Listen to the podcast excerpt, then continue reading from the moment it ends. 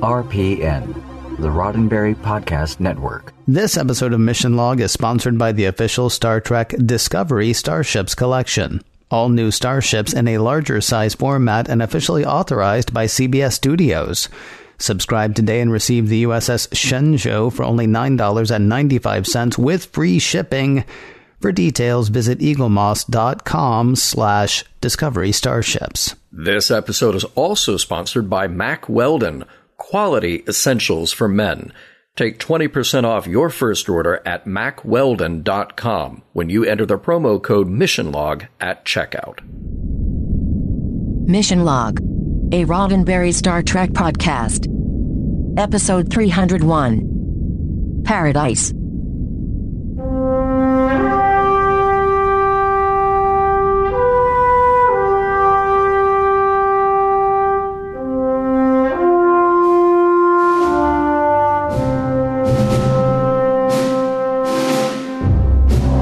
Welcome into another episode of Mission Log, a Roddenberry Star Trek podcast. I'm John Champion. And I'm Ken Ray. Each week on Mission Log, we take apart an episode of Star Trek, examining it for morals, meanings, and messages, and asking ourselves if it stands the test of time. This week, Paradise. Yeah, yeah, this week, Paradise, because last week was almost Paradise. Yes. When we were looking on Heaven's Door. Uh, right, yeah. 80s song reference. Check. John's got trivia coming up in just a moment, but first. But first, a word from Eaglemoss, the official Star Trek Discovery Starships collection. No room for full size starships in your collection? Well, let Eaglemoss help you out with a collection of smaller ships that will fit conveniently on your desk or shelves. And they are fantastic ships. Officially authorized by CBS Studios, made from quality, solid materials, die cast metal, and ABS materials based on the CG models used in the production of Star Trek Discovery, which is what you should base your Discovery starships on. I'm glad they went that direction. Yeah, that really good. yeah. too. I hear yeah. they were just thinking about closing their eyes and saying, "I think it looked like this," mm-hmm. but no. Then they decided we're going to take that extra step. We're going to base it on the actual things that they used to make the show. Well, that's what you get to do when you have an expert like Ben Robinson on staff, making sure that all those details are covered. Now, we're talking about those details in big ships. The USS Shenzhou NCC 1227 is nearly eight inches from front to back. Of course, it comes with that display base and it comes with a collector's magazine featuring behind the scenes info, original design sketches, and a breakdown of the technology used on board. Now, the first ship in the collection is the USS Shenzhou NCC 1227. It's available to subscribers for only $9.95 with free shipping at eaglemoss.com slash discovery starships. Additional models will come to you every month, including the Discovery, the Europa, the Vulcan Cruiser in the Solkar class, that new Klingon Bird of Prey, and so much more. New ships arrive monthly at the exclusive 20% discount off the standard retail price, also with free shipping. Subscribers are also entitled to free gifts worth over $100, and you can cancel your subscription at any time. Full details can be found at eaglemoss.com slash discovery starships.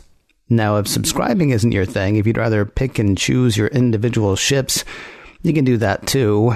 The place online to do that is shop.eaglemoss.com. You can also drop in on your local comic book shop. You'll be paying the regular price both those places. That will run you about 55 bucks. But again, to subscribe, eaglemoss.com slash discovery starships. And a huge thanks to Eaglemoss for sponsoring this week's show. You know, I swear you could see forever from the bridge of one of those ships, John. Mm-hmm. Yeah. just just got that song in my head now, and I feel like yeah, everybody yeah. else should too. Hey, yeah, John's got trivia coming go. up in just a moment. No problem, man. I am here for you, for my enjoyment. John's got trivia coming up in just a moment, as I said, but I'm first going to let you know how to get in touch with us. Mission Log Pod is the address to find us on Facebook, Skype, and Twitter.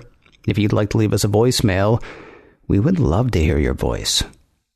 323 522 5641 is the phone number to call. 323 522 5641. Our email address is missionlog at roddenberry.com. Our show website, including discovered documents, is at missionlogpodcast.com. And please do remember, we may use your comments on an upcoming episode of Mission Log. Or maybe if they just called and recorded like uh, their best Mike Reno and Ann Wilson impression, that might make it into a future episode of Mission Log. You don't know. Is that is that who did that song? Yeah, I don't yeah. even know, man. It was uh, you, you know it's hysterical, honestly. Uh, What's that?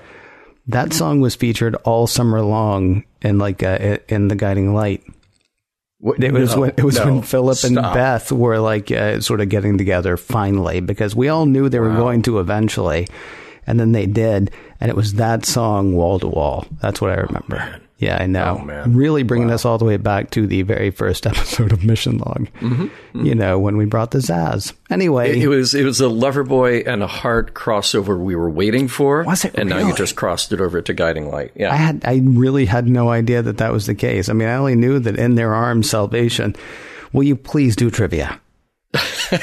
Trivia for this week's episode Paradise. The story credits go to Jim Trombetta and James Crocker. We most recently talked about Jim's story contributions on The Alternate, and James's most recent for us was Melora, for which he got the teleplay credit. So the teleplay credit for this episode goes to Jeff King, Richard Manning, and Hans Beimler. Uh, Jeff King is a new name to us. He's got a lot of genre credits as a writer and producer. And in fact, he worked as a comic book writer too. He's had a hand in The Black Donnellys, Total Recall 2070, Stargate SG-1, and more. This is his only Trek credit.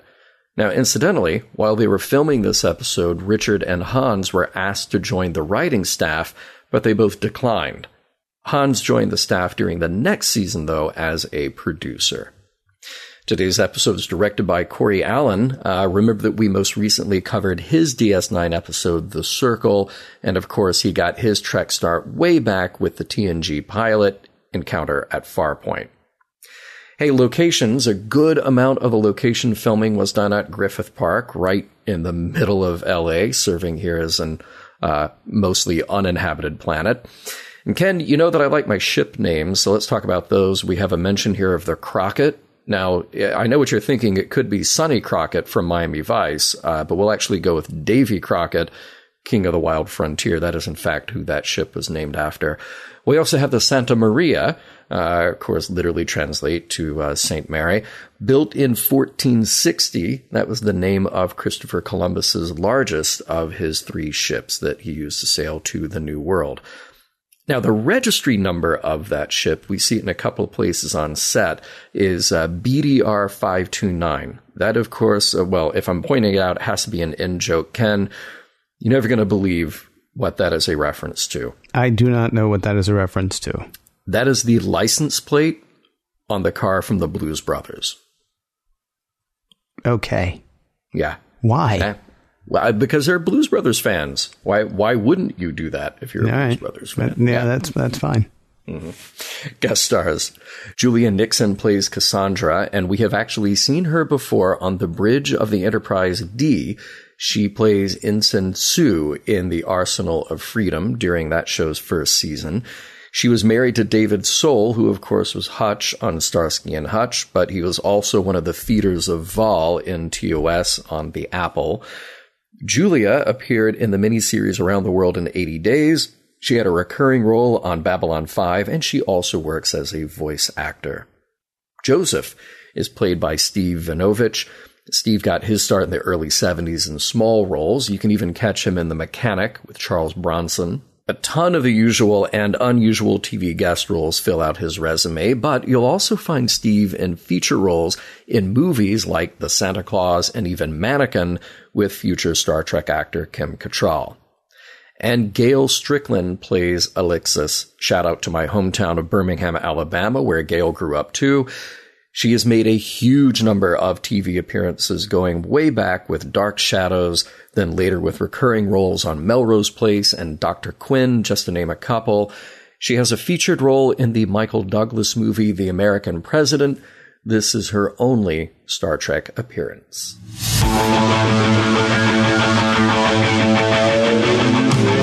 Alexis and Joseph want to take Ben and Miles through a wasteland they like to call their home. Welcome to paradise.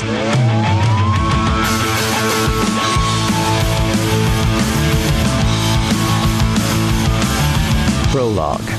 Sisko and O'Brien are surveying star systems near the wormhole for potential colony spots. Also, the commander has a favor to ask of his underling.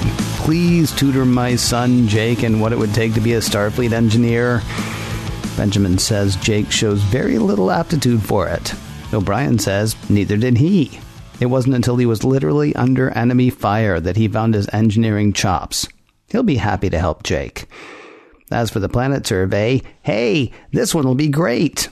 Except it's apparently already got people on it. Human people. Human people who aren't answering their hail. Maybe because of that low level duonetic field O'Brien's picking up. Also, there's no record of human people down there. The commander and the engineer decide to check it out. Almost immediately, they meet problems.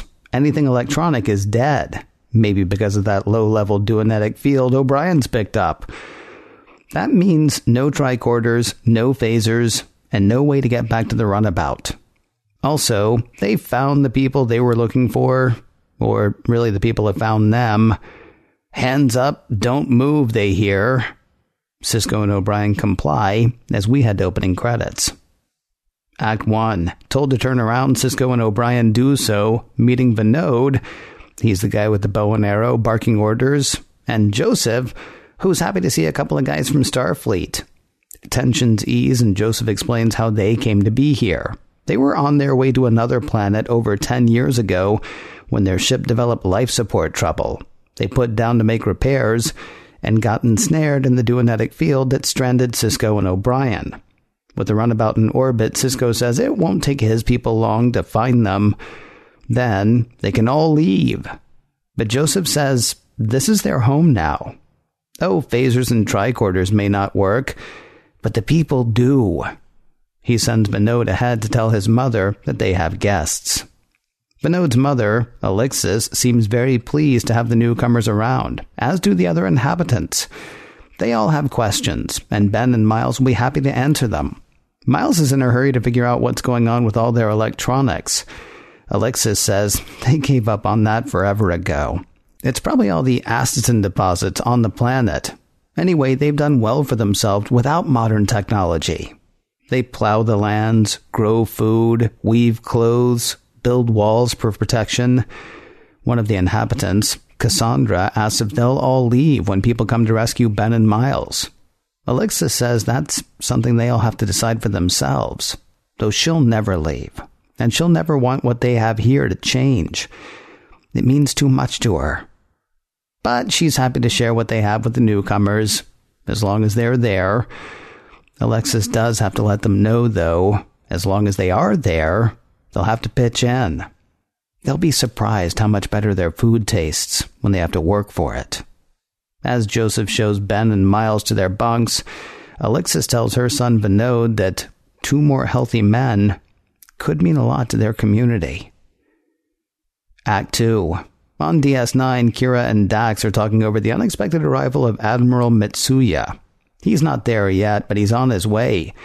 He says he wants to talk over Cardassian foreign policy, though Dax says what he really wants is to get Ben Sisko at the poker table. They better call Ben and get him back, but. Well, that's odd. No response from the Rio Grande, the runabout Sisko and O'Brien were using. Back in the Lost Community, Sisko's been reading some of the writings of Alexis. She's left her books in both of their quarters. While Miles hasn't read them, Sisko says she seems to have an opinion about everything, all with a common theme that people have grown fat and lazy and dull. The common conceit that the human species has evolved over the last several centuries is ludicrous, she writes. What gains we have made have come at the cost of our own core identities man has lost touch with his true power. Miles says it sounds like it took a crash landing for her to find her paradise. As for how his work's going, he's basically got nothing to work with. Oh, ideas, sure, but the community seems to have thrown away all of the old tech it had. Joseph joins the conversation with a big, Yep. Alexis thought that having old stuff around would serve as a constant reminder of what they could no longer have, so away it went. That was tough for Joseph. He had been their ship's engineer, but he realized Alexis was right. She was teaching them a new philosophy, which they needed to survive. And it's been great. They've got a renewed sense of community that man lost centuries ago. Now, if you'll excuse the engineer, he has to try to heal an ailing member of the community with moss and herbs. It's Meg. Looks like she'll be the fourth victim of an insect that's killed, well, three other members of the community. Sisko and O'Brien want to redouble their efforts to get back to the runabout. They could use its med kit to heal Meg. But Alexis says it would be a waste of time. Miles has some real ideas about how to make it happen, which is when Alexis asks to speak to Ben privately. Basically, she wants him to knock it off with all the technology talk and talk of the rescue party he's expecting and lose the uniform. It gets hot in the fields. Act 3. DS9 has gotten a weird bit of news. A Romulan ship has spotted the runabout Rio Grande traveling at warp 2 with no one on board. Kira and Dax will fly an intercept course to check it out. Back at the community, Ben's working in the fields, in his uniform, along with Miles. It's there that they see one of the community members pulled from a crate that's been baking in the sun. It's punishment for having stolen a candle. He's weak, he's thirsty, and Ben is not impressed. Alexis says at least he'll never steal again, and neither will anyone else who's seen how he came out. Quietly, Sisko orders O'Brien to seriously get to work finding a way off this planet. That night, Cassandra comes to Ben's quarters. She hits on him. Hard. And Ben realizes she's been sent there by Alexis. So he goes to confront her. He says he finds Alexis contemptible for using Cassandra that way also, he's starting to put a few things together, like the fact that she brought printed books of her own ideas while everyone else had info on pads. Her son Vinod was never allowed to eat replicated food, something Sisko heard from the young man while he was working the fields. Weird that with that disdain for technology, you just happen to crash on a planet where technology doesn't work. Yeah, right? says Alexis. I've actually been writing about how maybe there's some kind of divine providence that makes things like that happen. Ben sees her setting herself up as a messiah.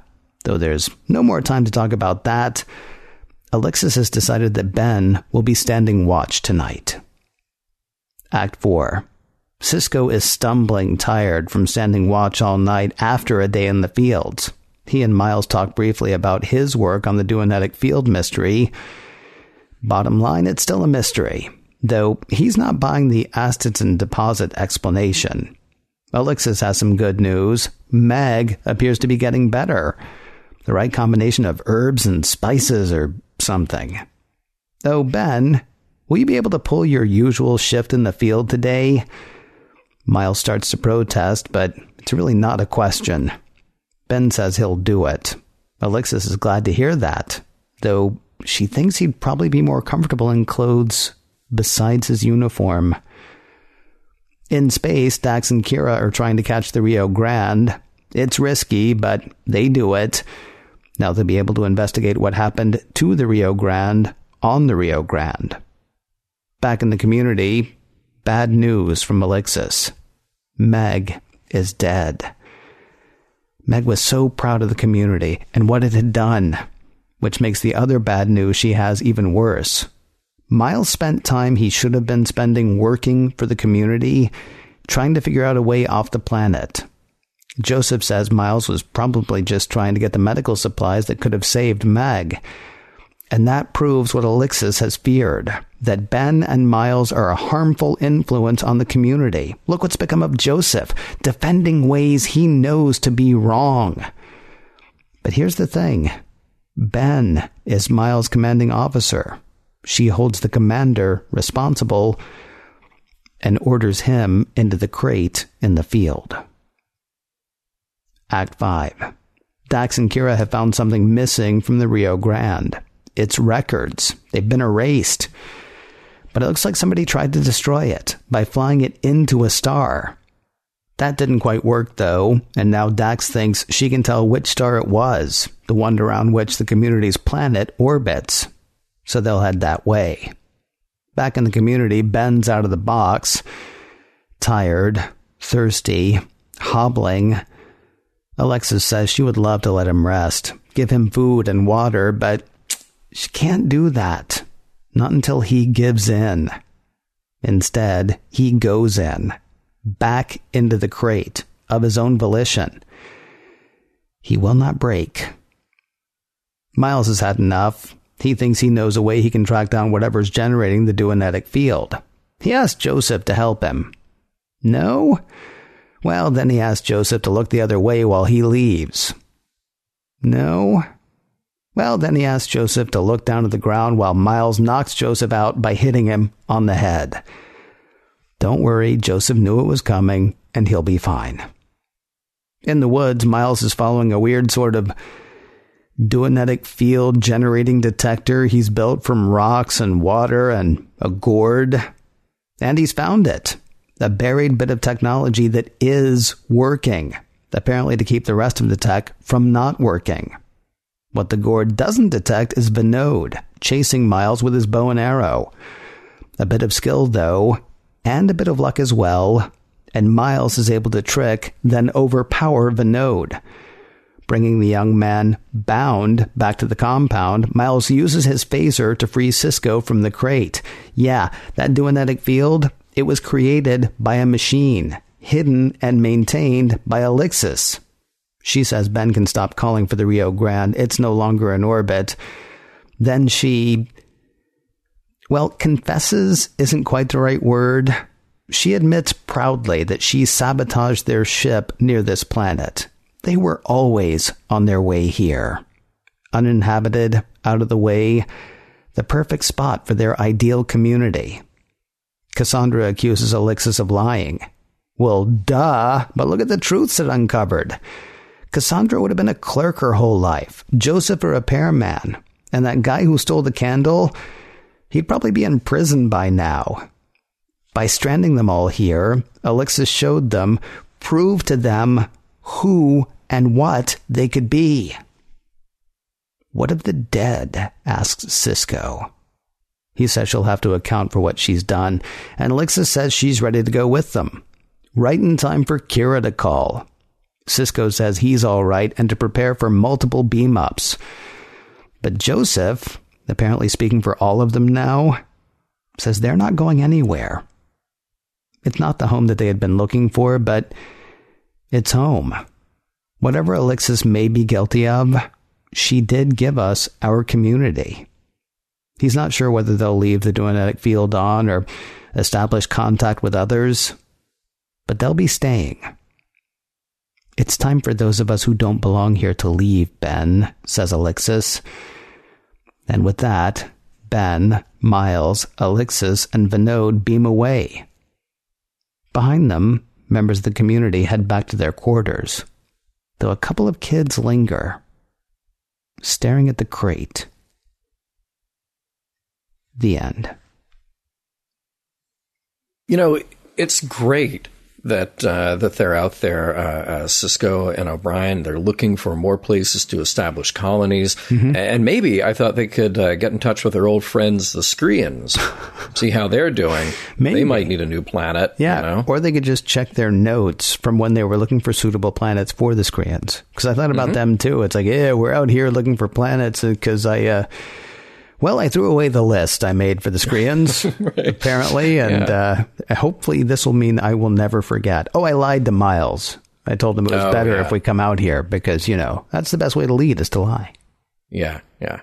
Hey, I, I, I thought uh, this might be a thing that Starfleet looks into. If you detect a thing that disables electronics, mm-hmm maybe you should send a probe before beaming down there to check it out with your electronics. Well, they didn't know that it disabled electronics before they went down. All they knew is they weren't receiving a response to their hail. Uh, but, but, they said it, it, could. It could be this duonetic field thing that's messing with our communications. Right. I was going to say if if if there's a chance that you can't communicate the closer you get to the thing, yeah, back off from the thing. You know what's really interesting to me, actually, um, like okay, so what do we know about the people down there? The only thing we know is that they're human, but how do we know they're human, not just humanoid? And then they decide to beam down there. How do they know they're not violating the Prime Directive at that point? Sure. I mean, right. except they apparently right. do know it's human, but they're not reading any technology. But it's kind of weird because there's actually a whole ship down there. You'd think they would have been mm-hmm. able to say, yeah, right. maybe they could have just included that part. Like, well, we're not getting anything, but there is a spaceship on the planet, so I think we're okay to go. Might have something to do with something we don't know. Hey, uh, do you prefer tricorder or tricorder? Yeah, I I prefer tri. Well, now I can't even think of how to say it properly. Yes, uh, the way the way Joseph said it was wrong. Yeah, I thought for a moment that the actor might have been uh, English or, or, or just you know from some country uh, other than the U.S. Yeah. and I thought that just might be a bit of accent slipping through. Mm. Uh, but but no, he's uh, he's from Illinois. So just a uh, weird read, but the rest of the scene went so well. They're like, yeah, well, yeah, just keep it. Yeah, yeah. yeah hey, uh, fat, lazy, and dull. And then Miles says something along the lines of, my wife said that about me last week. Hi-oh! oh, oh, does the fun ever start? Yeah. oh. Keiko O'Brien, ladies and gentlemen, Keiko O'Brien. Um, and you mentioned the line about uh, how Vinod uh, says his mother would never let me eat replicated food. I wonder if that's an attitude shared by others in the 24th century. I mean, we, we, kind of take for granted that replicators are everywhere, but but uh, has it really been a, a political statement? that that uh, you know you're not going to eat replicated you're not going to let your kids eat replicated food. Just every now and then, somebody will make an offhand comment like, "Oh, I like the non-replicated kind," or "I'm Riker, I'm going to make terrible eggs." just in the traditional way of making terrible eggs instead of asking the replicator to do it right. Or apparently, uh, Sisko's father, may he rest in peace or cook. I, I just somehow I feel like he's going to be fine. okay, okay, fine. because uh, because apparently he was, you know, Sisko knows how to work the fields because his father used to send him out to get real vegetables so he can make real food. Right. Yeah. Right. Yeah.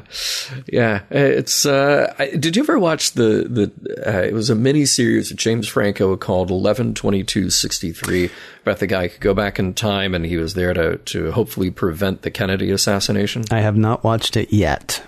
Okay. Fascinating little mini series, but one of the things, the, the, the door to another time is basically like outside a diner. And mm. the, the James Franco character goes there, and this is where he learns about this secret. I'm, I'm not giving anything away. This is just the, the setup of the show. But the guy in the diner tells him, like, look, you're going to spend all this time in the early 60s waiting for the Kennedy assassination to roll around. And the first thing you'll notice is that the food is great.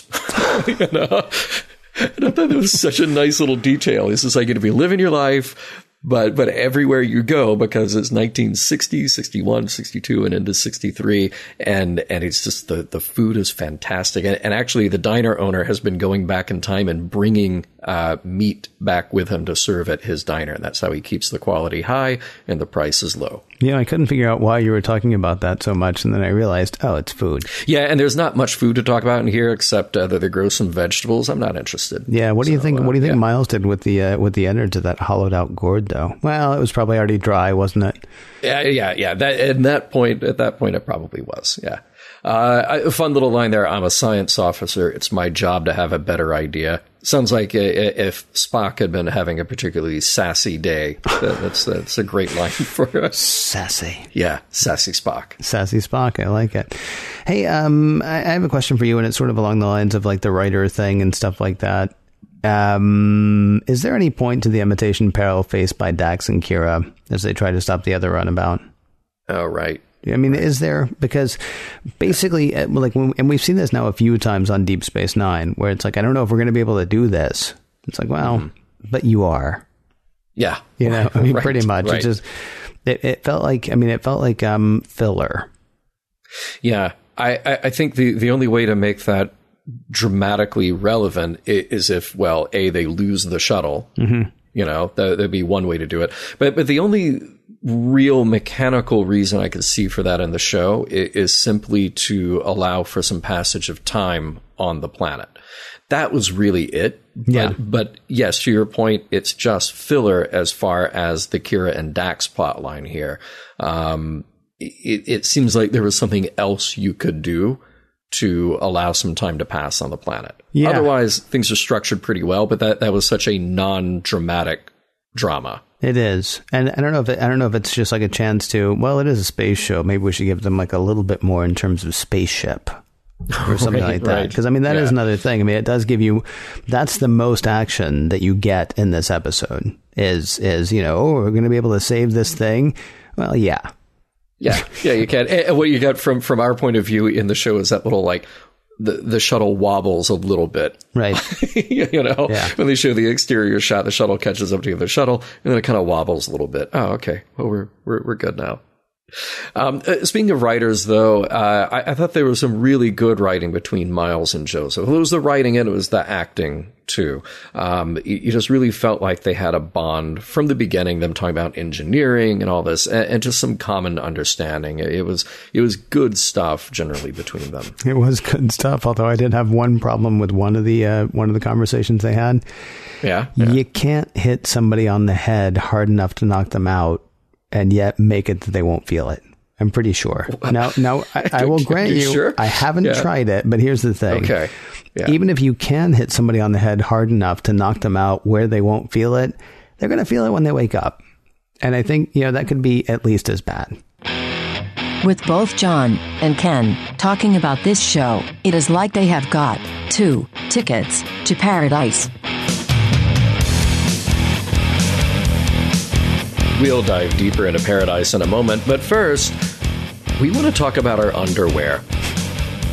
Specifically, our Mack Weldon underwear. Yeah, it, it's weird, but we do. Hey, John, Mm-hmm. ask me what I did yesterday. What did you do yesterday, Ken? I went to Disneyland, John. Now, ask me what I wore. Oh, what did you wear? Well, I wore my red jeans, my black shirt, my uh, my Mickey Mouse Vans, and a pair of Mack Weldon boxer briefs. The uh, the silver boxer briefs, to be precise. Um, really comfortable. I will say my less expensive underwear tends to get um, uncomfortable after a day of walking around, but the Mack Weldon boxer briefs, uh, they have what they call uh, stay put legs, which basically means they won't inch up on you, which is awesome. And also, you know, kind of a problem when you're like, hey, I'm getting on a roller coaster. Hey, I'm getting on a swing, you know? Yeah. Um, Now, I will say I chose the silver, not because I'm fancy, but because the XT2 silver underwear and shirts are naturally antimicrobial, which means they eliminate odor, which is awesome. Uh, thin, cool, and I don't mind saying I I like the way they make me look. And I, I don't want to say much more than that. Okay. But I will say I like the way they make me look. Now, I know that you have also been shopping on the Mack Weldon site. Um, how was that? Well, look, the first word that comes to mind is easy. It's a clean, simple website that made my shopping very straightforward, which is exactly what I wanted out of the whole experience. And you ended up with what? Oh, oh gosh. Okay. Uh, two pairs of underwear, one with the silver, like yours, uh, three pairs of socks, also one with the silver, a t-shirt. And I have to tell you, the detail, the quality of the materials, everything is just apparent right from the moment I opened the bag that it shipped in. Uh, really high quality. And I love the way it felt when I started to put it on. I got to say, it's really weird to have underwear that you think about. and and underwear, you know, with which you're actively happy. Anyway, that's that is kind of an odd thing for me. And for me, Mack Weldon is that underwear. Now here's the thing. If it's not for you, that's okay. What what what'll happen is if you get it and if for some reason you're not completely satisfied, uh, Mack Weldon will let you keep that first pair and they'll refund your money. But they've got so much more than underwear. Mack Weldon aims to make the most comfortable underwear, socks, shirts, undershirts, hoodies, and sweatpants, and more that you will ever wear. For 20% off your first order, visit MackWeldon.com and enter promo code MissionLog at checkout. That's M A C K W E L D O N, MackWeldon.com. Hey, how about one more time? For 20% off your first order, visit mackweldon.com and enter the promo code MissionLog at checkout. And a big thanks to Mack Weldon for sponsoring this week's show.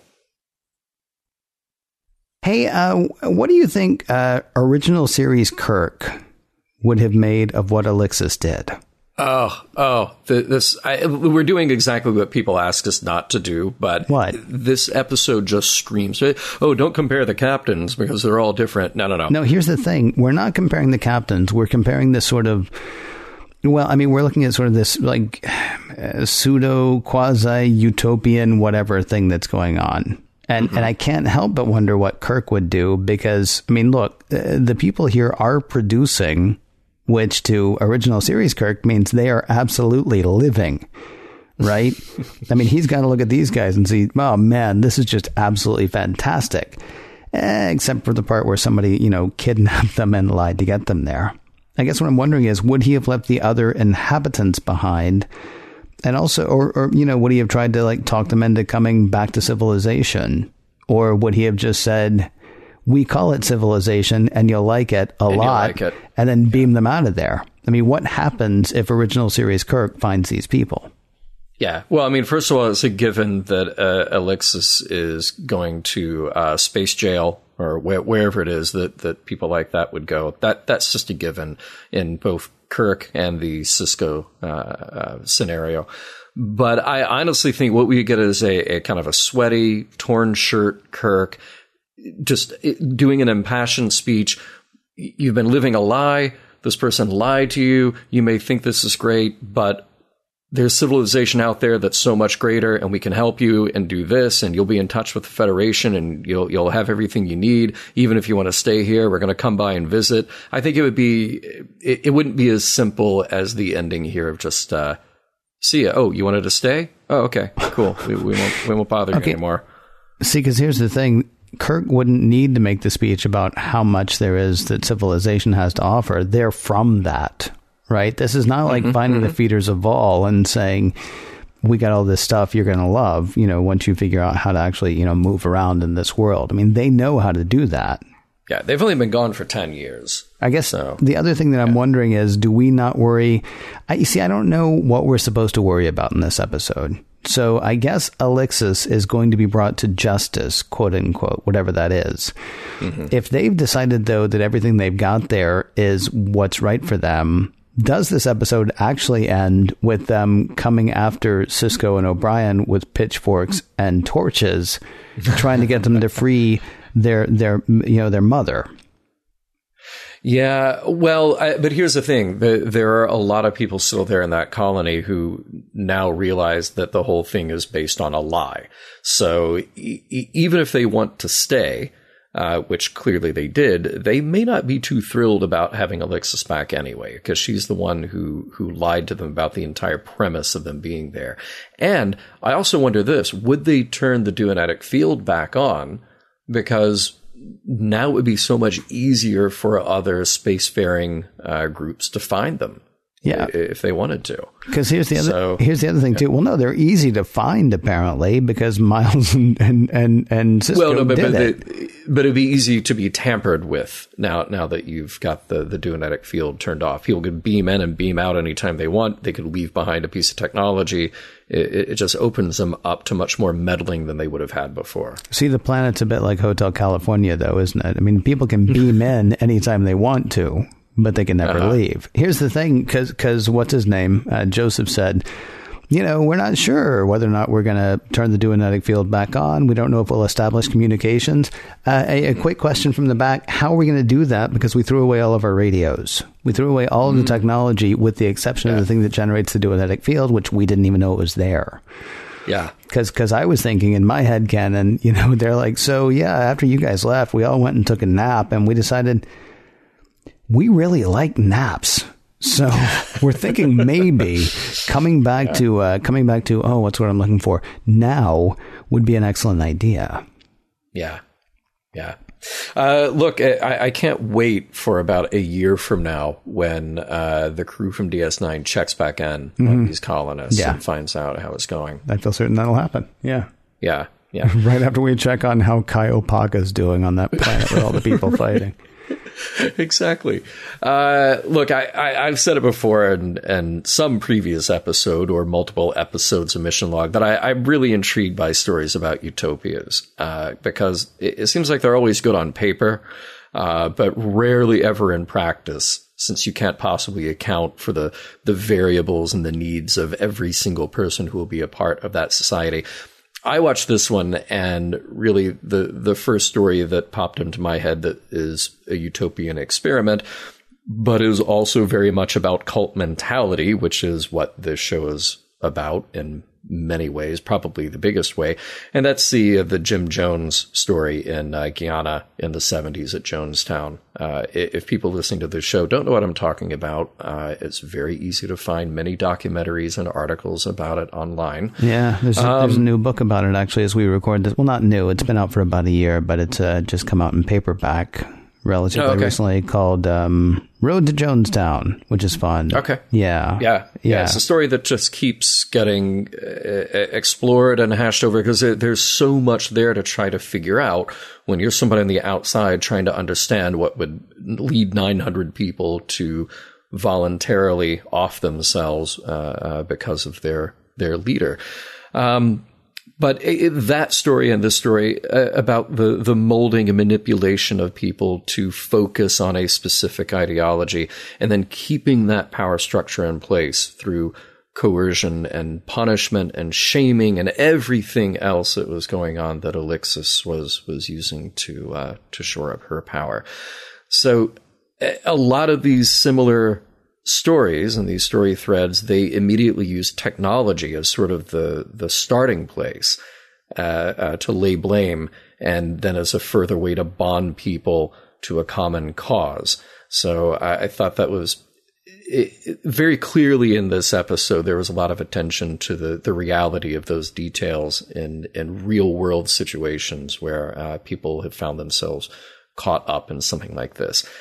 And the interesting part that you ask yourself in any of this is, is, how much of it is free will, how much of it is uh, uh, manipulation and abuse that keeps people there, maybe under the mistaken impression that it is their free will to be there. See, that was the part that bothered me about the fact that they all decided to stay, just like at the drop of a hat. First of all, we don't know that they all decided to stay. I mean, these are all people who have been under a despot's rule for the past 10 years, right? Mm-hmm. Even if she seems nice, even if she seems sweet, that's what she does. And so, I mean, we know that Cassandra seemed maybe interested in leaving. She was the one who raised mm-hmm. the question first. Hey, when the rescuers come, are we all leaving? Right? Doesn't say that she wants to necessarily, but she's open to the possibility at least. And then the second Alixus is no longer in power. Hey, filling yeah. that power vacuum is Joseph, who's like, no, no, no, we're not going anywhere. And again, I want somebody in the back to raise their hand and go, we're not. Uh, can we explore that just a tiny bit? Just, yeah, a, just, a, right. just a little tiny bit, please. Yeah, yeah. I, I watched a uh, a video not long ago uh, that was smuggled out of North Korea. A, a, Western photographer had shot a bunch of stuff there, and it was an interview. They blurred out the woman's face, and uh, he was asking her if she ever wanted to leave. And there was so much hesitation. And she eventually landed on an answer that was something like, well, I, have heard about the outside world. I've heard about these, but, but this is my home. I, I really just want to stay here. And even then you watch just wondering like, uh, okay, is that, because even though your face is blurred out, there's a camera rolling and you don't know who's going to see this. Is this an answer that you are conditioned to say, or, or is this truly where you've landed based on the, the limited information that you might have? I thought one of the other interesting aspects of this show, the, the, this episode, was the exploration of, I, I think it's kind of what we're getting at here, the true self. You know, there, there's this assumption by Alixus that she gave these people the gift of self realization. Mm-hmm. Now, now, of course, there's a huge manipulative angle of psychology here, but you know, who's to say that any one of these people would not have accomplished great things in other circumstances? She tells, uh, I, I, forget the character's name now, who they, they took out of the punishment box. Stephen. Um, Stephen, yeah, well, you, you, you could have been in jail, you know, in, in your other life. Well, for well, stealing one candle, for stealing one yeah. candle. And she's like, you'd probably be in prison by now. It's like, wow, it's yeah. one candle. You probably wouldn't one need candle. a candle if you had left him in, I don't know, civilization. Yeah, yeah. And you are being punished. You are in jail. You're in this version of jail here. And, uh, and it does make you want to ask, okay, so what is it conditionally here in your society that would compel somebody to steal a candle? you know, right. You, you may have to start asking that question. Um, but, but it is, you know, just from a Star Trek perspective, the future that Star Trek posits is one where people are always going off to do things like living in agrarian societies or, or being miners or living in Scottish theme parks, literally whatever they want to do. But none of those people so far that we've seen has been forced there or told you need to keep doing this and keep working hard because it will lead to self actualization.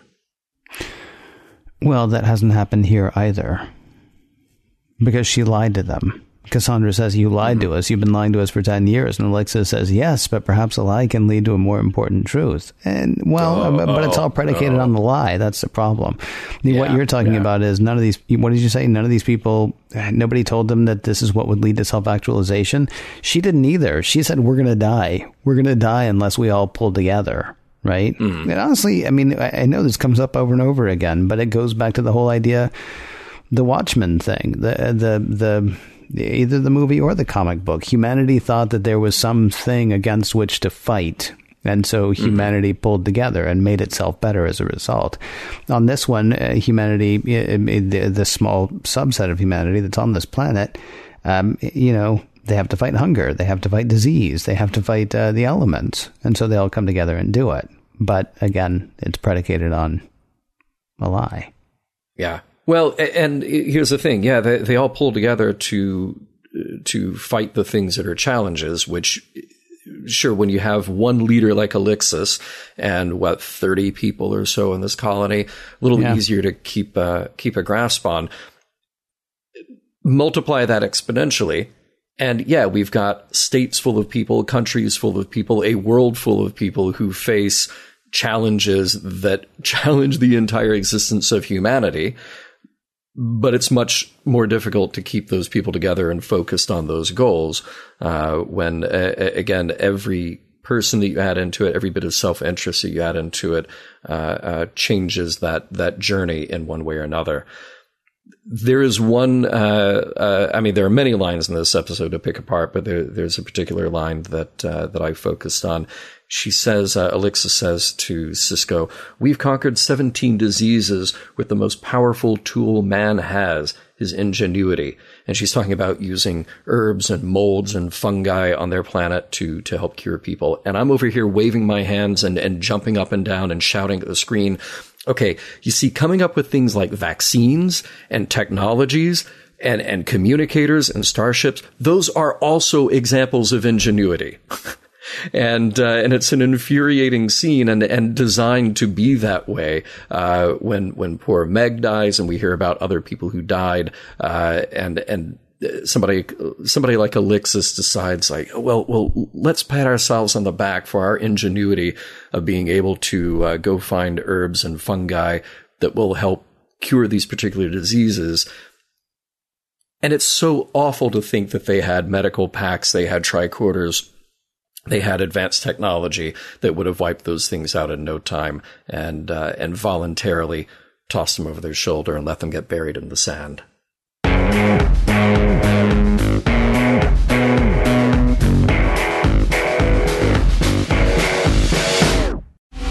it is too bad that technology does not work for this community. Without it, they will never see paradise by the dashboard light.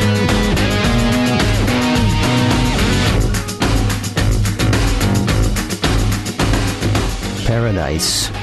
The episode is Paradise, Sean. I don't think we really need to explore the uh, the the uh, the title that much. I think we explored a lot of it in the intro to this episode. That's that's, that's true. yes, we did. Um, yes. So we'll move on then and talk about the messages, morals, and meanings, and whether we figure uh, whether we feel this episode stands the test of time. Let's start with that one. Uh, Paradise. Does the episode hold up as far as you're concerned? I, I think it holds up very well, uh, but with some caveats. Uh, it, it's a really fascinating look at this cult mentality, it, and it is just uh, at its core a creepy story about manipulation and power. Um, the most interesting kind of deep psychological stuff is about that question around self actualization or or happiness, quote unquote happiness. Um, but we're pretty one sided in this episode about who's right and who's wrong. Um, I, am kind of appalled that they all stayed at the colony. Mm-hmm. Uh, those people have been fed a lie. Um, so there were other angles to follow here. Um, so I, I feel like it holds up very well for what it is, but what it is is not a deep exploration of those other ideas. It mainly just focuses on the the, the cult like structure that you have there. Um, but but overall, very entertaining, very well acted. Uh, Sisko gets some great moments. I mean, certainly him turning around and heading right back to the the punishment box. Um, yeah, uh, you know, these are all powerful moments for pretty much all of the actors in this show. So I, I can't really fault it for much, except for maybe that one scene you mentioned uh, with Kira and Dax, where it's just sort of manufacturing a little space drama mm-hmm. for solely for the purpose of manufacturing some uh, space drama. But yeah, I, I, I, like this quite a lot, and um, I, I, think there are a lot of angles to discuss here. So uh, yeah, it holds up. How about you? Um, well, I hate Alexis. Alexis, excuse me. So that part worked out fine. Yeah, that's intentional. Yeah. Uh, we see her as bad, though there almost seems to be like a, yeah, but what are you going to do at the end of it? Right? Mm-hmm. Mm-hmm. I mean, they want to know about soccer and fashion and new ships and things like that when Miles and Ben first arrived. But yeah, by the end of it, you know, this is who they are now, even if they never should have been these people, save for the machinations of someone who was, you know, setting herself up to be an evil Kai. I mean, because she was on her way to God, right? Yeah. That, I mean, yeah. that one scene is fa- is fascinating where she's like, you know, where Sisko's like, yeah, it's weird, right? That you just happen to end up on a planet with no technology, which has always been your thing. And she's like, yeah, I've been wondering if there's something divine about that. And he's like, oh, and like God would have his hand on your shoulder. Mm-hmm. She's on her way to setting herself up as a messianic figure. Yeah. And in the end, everybody's like, yeah, well, you know, I know she turned out not to be, but yeah, it's it's it's who I am now. And so, what am I going to do? Change? No, no, no, I'm fine. But I mean, I'm honestly surprised that we got this far into the episode and you didn't mention Stockholm syndrome. Hmm. Except they're not even in love anymore with the person who who held them hostage. They're just in love with with being held hostage apparently.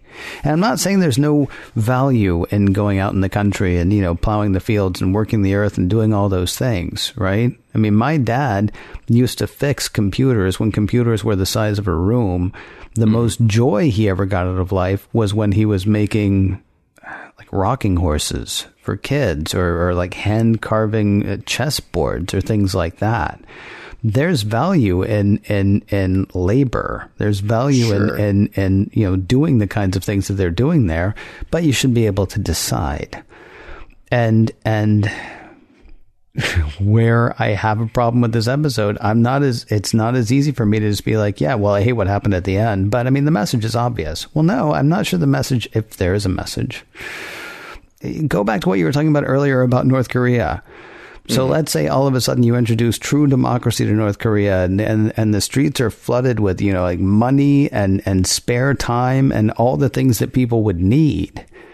Do they continue to leave to lead this abused life because the abused life is what they've always known? And then what would mm-hmm. we do like to maybe help those people? Or would we say, no, it's worked for them so far, even though it hasn't really worked for them. It's just the only thing that they had that actually worked. I mean, do you see what I mean? I'm, I'm like, yeah, yeah. I like, I hate Alexis, but in the end, I don't think this show actually takes a stand on whether or not what she did was wrong. What she really has to pay for is is is the bodies that are on her, and then maybe also for kidnapping or or trying to keep uh, Miles and um, Miles and Ben, you know, away mm-hmm. from what they mm-hmm. were trying to do. As far as the people are concerned, though, they're just now going to continue to live the life that she forced them into. And, and that, it's one of those clever sort of ambiguous ends that really annoys me. Like, like, let me ask you a question. What yeah. do you make of the, at the very end, the two kids staring at the punishment box after Starfleet has beamed up? What's that, what's that shot about? Right, right. Well, that's kind of the the chilling, ambiguous end here because all right, either they're looking at it because, in the positive sense, we're saying, "Hey, look, these people have the opportunity now to actually live this better life that they think that they can live, and and correct the mistakes that somebody like Alixus enforced uh, mm-hmm. by having things like like the box, you know, or or it's uh, this much darker interpretation that here are these kids now who will just continue because this is the life that they know. Those kids are about as old as those colonists have been on that planet. Right. So this is the entire life that they know, which is that oh you you do the thing, you work the land, and if you steal a candle, you end up in the box, and um and and you continue to torture and manipulate each other to uh, to to to hold things together. Um, you don't even have to steal anything to end up in the box. Remember, all Ben wanted to do was leave.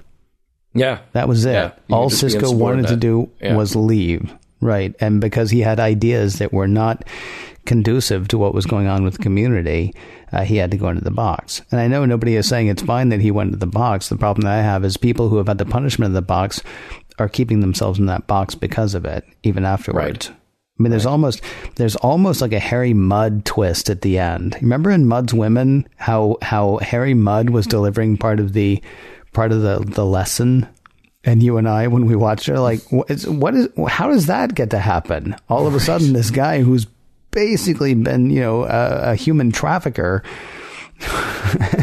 with drugs on the side is now delivering the you see Timmy moment. And it's kind of the same thing too. When when, Ale- when Alixus says to Ben, it's time for those of us who don't belong here to go now. Mm-hmm. She's including herself in the in the group that doesn't belong there, but the ones who belong there are the people that she tortured into thinking that they belong there. I know, right, right, and they stay. Yeah, and, and, this is why it's very difficult to have this conversation about self actualization because, I, you know, it, it's a completely unfair situation to put these poor people in. You know, you, you take a guy like Joseph and like, wow, Joseph, you, you, did so many great things. You've accomplished so much here. And you would have just been, uh, uh, you know, fixing reactor cores if you had stayed uh, where you were. Well, he might have done, he might have really found uh, his calling doing that in the way that O'Brien found his calling doing what he does. Right. Um, that, that's why I, particularly like the writing with them together because O'Brien is a guy who is by all accounts, I mean, we make fun of the, the relationship they've written for him and uh, Keiko, but by all accounts, he loves what he does. He's passionate about it. And he, he is self-actualized in some way, given what we've we've got out of the character as the viewers here. So I love that they parallel Joseph to him, but but how again just unconscionable and evil for somebody like Alixus to be that presumptuous and say, "Ah, oh, look, I, I gave you this gift. You you would have been doing something else terrible." Well, well, no, we we don't know that. you certainly don't know that. That's only something that Joseph can decide. Um, so good on him if he wants to keep farming, but um, I, I, feel like there's still a whole other world out there for him to uh, re-explore and relearn in the ten years that he's been gone. Yeah, and we might want somebody from you know Starfleet's Psych core to you know land and say, anybody need a hug? Anybody want to talk? yeah. Anybody want to you know maybe maybe unpack some of what's happened over the past eleven or twelve years? Because uh, yeah, it's been a lot. Yeah. Anyway, it has been a lot. Uh, but let me really quickly um, uh, messages, sir. Are there are there? Why do we keep asking the messages question, dude? Are there messages to this episode? Well, you know, Ken, it's like the old saying goes: "Home is where the punishment box is." Yeah, so, right. No, but look, I, honestly, there's that the one line that is so chilling here. Uh, Perhaps a lie can lead to a more important truth. I'm just going to give that a hard no. Hmm. Um, it, it, I, I dropped that here in the messages part because it, it is the anti message Um, it, it, that is such a terrible thing for somebody to justify the abuse that they've been given and the, the conditions that they've been forced into. Um, it, it's awful. It's awful. Yeah, except, of course, it ends up being true for Joseph. Yeah, and it makes it no less awful.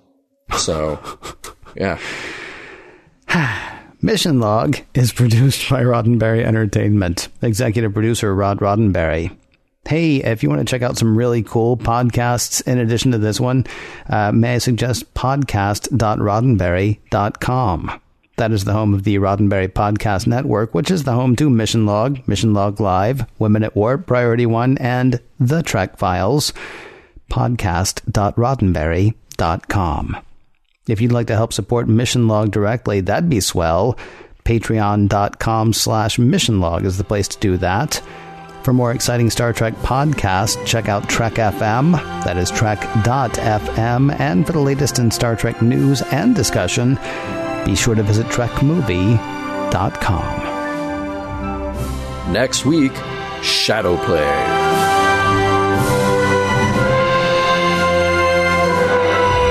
Some of the music for Mission Log provided by Warp 11, online at warp11.com, and from the album Messages by Ki Theory, free to download at ki-theory.com.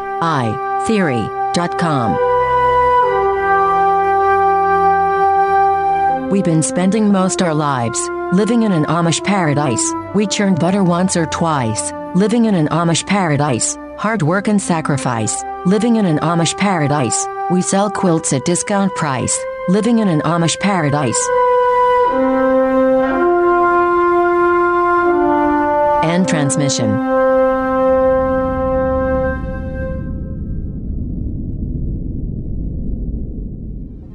Podcast.roddenberry.com, the Roddenberry Podcast Network.